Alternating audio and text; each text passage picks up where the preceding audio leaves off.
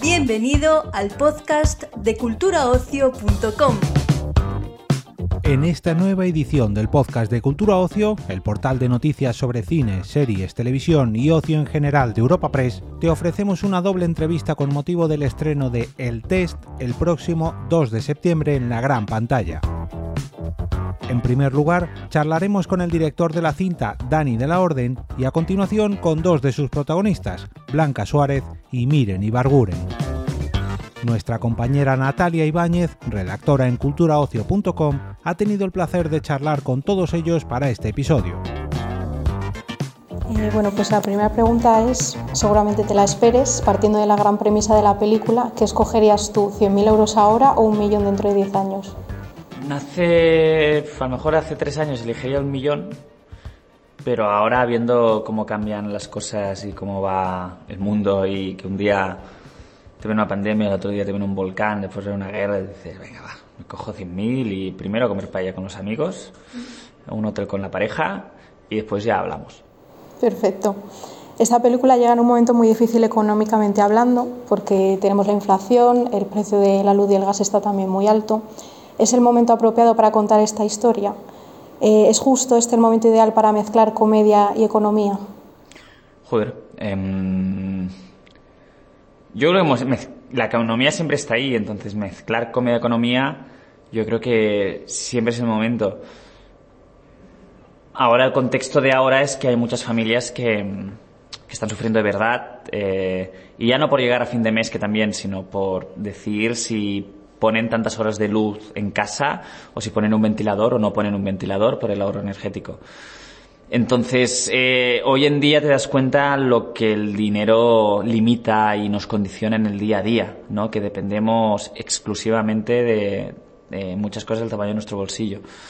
Entonces, más que apropiado o no apropiado, yo creo que, que está un poco más conectada con la realidad ahora mismo. ¿Qué crees que contestarían mandatarios internacionales como Pedro Sánchez, Biden o Macron a la pregunta que se formulan los protagonistas en esta película? O lo que es lo mismo, eh, ¿gastamos los 100.000 euros de manera explosiva ahora mismo sin mirar en el futuro? O sea, no para ellos, sino como mandatarios. O sea, no Pedro Sánchez para su bolsillo no, no, particular. No, claro, para dirigir un país. Eh, siendo un país que el país siempre tiene una mirada puesta hacia adelante, a veces eh, con promesas factibles y otras eh, por cumplir, yo creo que sería lo del el millón, creo. Porque 100.000 tampoco soluciona. O sea, 100.000 no te solucionan la vida. O sea, ¿Pero no- crees que se está llevando a cabo? No estoy, no, estoy, no estoy suficientemente conectado con el- la, la- la propuesta económica ahora mismo de, de, del Partido Socialista, por lo tanto no, no, te, no te sabría contestar a eso. O sea, no sé muy bien cómo están, qué plantean- planteamiento de economía tienen, de si están gastando mucho ahora o, o, o no, o lo tienen puesto muy futuro, entonces no te sabría muy bien qué decir. ¿Dirías que se puede trazar algún eh, paralelismo entre la situación que les sucede a los protagonistas de la película y la situación que viven ahora mismo muchas familias de tener un poco la soga al cuello con Sí, los gastos? O sea, al final, eh, una familia bienestante, pero que de repente, debido a un, negocio fallido o una crisis económica o lo que sea, se encuentra en que no lo es, yo creo que desafortunadamente eh, muchas familias se pueden sentir identificadas en eso y más cuando hay momentos de hijos, hipotecas, familia, ¿no? Entonces, completamente sí. ¿Crees que un golpe de suerte como el que tienen los protagonistas en la peli es la única forma de tener un proyecto de vida? No, no creo. O sea, la, la suerte influye, obviamente, pero me gustaría pensar que no estamos sometidos únicamente a los vaivenes del destino, sino que nosotros somos capaces de coger nuestras riendas e intentar cambiar el rumbo de vida que tenemos. No digo que siempre sea posible, pero al menos creer que sí lo es. Perfecto. ¿Cuál ha sido el mayor desafío al que te has enfrentado a la hora de contar esta historia para la gran pantalla, viniendo sobre todo de La del comedia. teatro? Mi, o sea, me daba mucho miedo que no fuera graciosa. Porque los giros estaban bien, los actores sabía que iban a funcionar, pero mi neura era que fuera sumamente divertida, al menos en algunos momentos. Entonces yo iba con un guion, iba marcando donde iba rodando cada chiste, los que están escritos y los que iba añadiendo. Entonces, a medida que iba aumentando el, los posits o los, las pestañitas que iba poniendo, pues me iba como relajando un poco. Perfecto. Eh, ¿Tienen precio nuestros principios? Es decir, el dinero da la felicidad, pero también nos da muchos problemas. No creo que el dinero dé la felicidad, el dinero lo que te da a lo mejor es un poco de tranquilidad, pero ni la felicidad ni mucho menos. Eh, también a más dinero, más, más gastos, a más gastos, más preocupaciones, a más propiedades, más. Entonces, no creo que te, te dan res, respiro, obviamente. Um, y que todos tenemos un precio, según la peli, sí. Esos personajes, sí. A nivel global, yo no, no rodo una película intentando eh, dar una opinión general de cómo es la humanidad, pero obviamente esos personajes sí que acaban teniendo un precio. Al final la mujer más idealista acaba sucumbiendo y, y, ahí, y, al final te das cuenta de que el dinero acaba siendo el motor de todas las cosas para esta gente. Mm. Paula, el personaje de Miren tiene como un estilo de vida muy, muy sostenible. Los personajes se ríen un poco de ella y el público también. Eh, ¿Crees que es imposible vivir a su modo en una sociedad capitalista como esta? Es muy complicado. O sea, obviamente, mmm, si no hubiera gente como ella, el mundo sería un lugar mucho peor. Entonces es necesario, pero también la realidad es que, que por encima hay un montón de condicionantes y, y gente poderosa que, que, no está haciendo ni un 1% de los esfuerzos y el sacrificio que, o sea, cada botella de cristal que tú reciclas hay una fábrica que contamina 15.000 de esto más. Cada vez que tú intentas no coger el transporte eh, privado por el público te das cuenta de que en las instituciones eh, tiran de, de, transporte privado todo el rato. Entonces es casi una lucha, no digo imposible, pero es una lucha dura y, y suerte que, que hay gente así también que que se entre, entrega su vida o parte de su vida o parte de su tiempo a una causa. ¿Por qué crees que no hay más personas como Paula?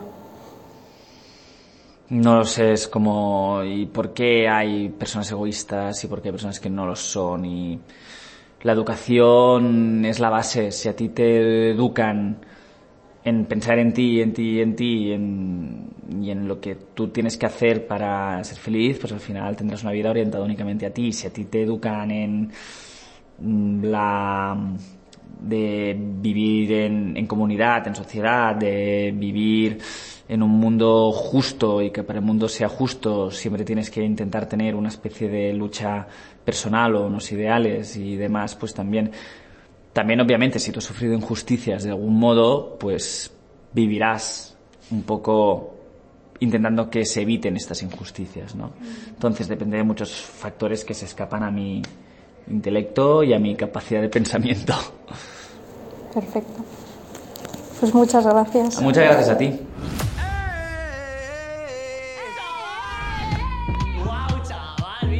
Todas las personas pueden dividirse triunfadores y fracasados. Una palmada apaga, dos palmadas encienden. vale, ya, ¿no? Si os dieran a escoger, ¿qué elegiríais? pregunta, eh, partiendo de la gran premisa de la película, seguro que ya os lo esperáis. ¿Qué escogeríais vosotras, los 100.000 euros ahora o el millón dentro de 10 años? El millón. El millón. ¿Por qué? Porque tenemos mucha paciencia. ¿Tenéis autocontrol? Sí. Sí. Perfecto. Sí. Sí.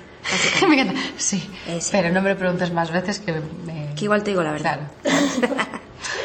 Esta película llega en un momento muy difícil económicamente hablando, porque la inflación está descontrolada, el precio del gas y de la luz está también por, por las nubes.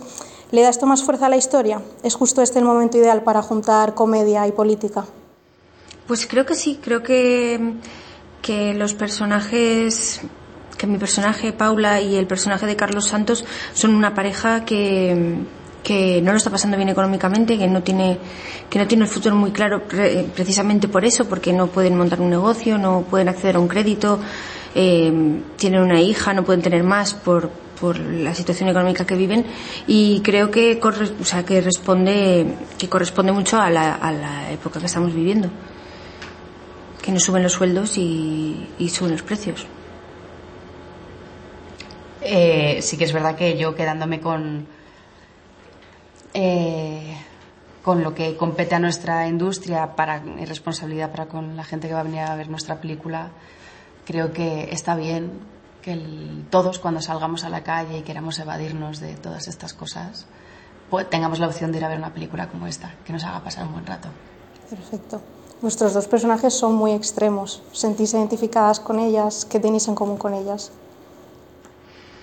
La verdad es que yo no mucho. no mucho No mucho. O sea, yo supongo que como personas eh, hay un punto de tener en común con no con nuestro personaje, sino con todo lo que pasa en la película con los personajes, de pues la volatilidad de nuestras convicciones, eh, bueno, pues que cuando se crean debates a nuestro alrededor hacen que, que tus creencias a veces incluso se tambaleen, pero yo creo que también nuestro trabajo eh, siendo muy, muy, muy perfeccionista, lo ideal es que no haya nada de ti en el personaje. Esa sería la superperfección.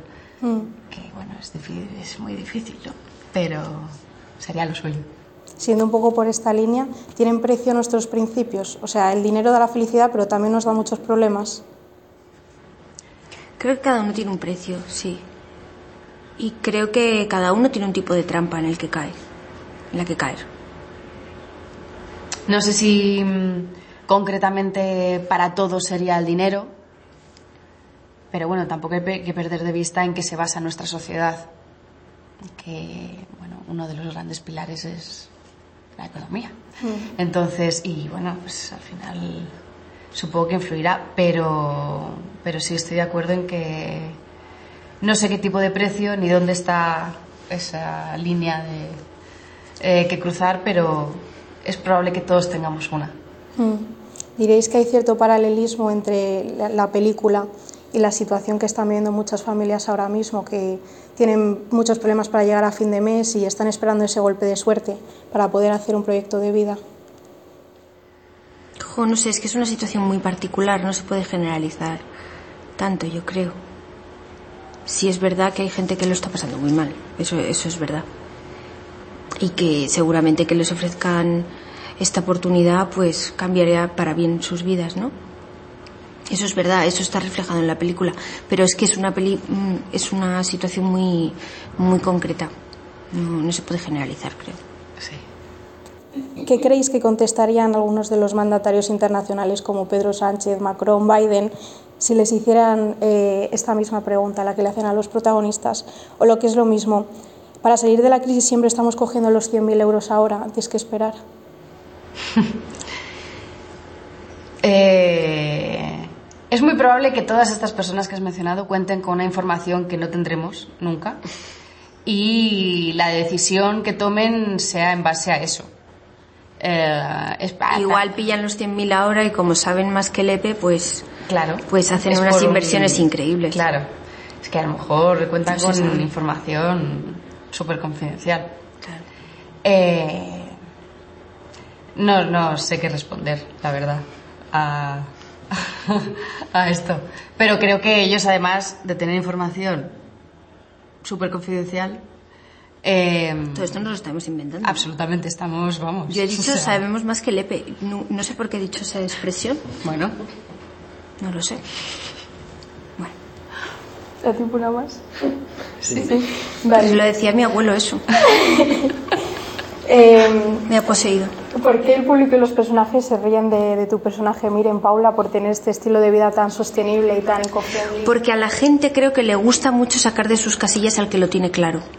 Entonces viene, viene esta chica de izquierdas que no le importa el dinero, que no sé qué, y le gusta tentarle, les gusta tentar, les gusta, les gusta chinchar. A la gente que no, que la gente en general suele ser bastante insegura, ¿no? Que parezca que no. Y si viene alguien que lo tiene muy clarito, pues a ver hasta dónde lo tiene clarito.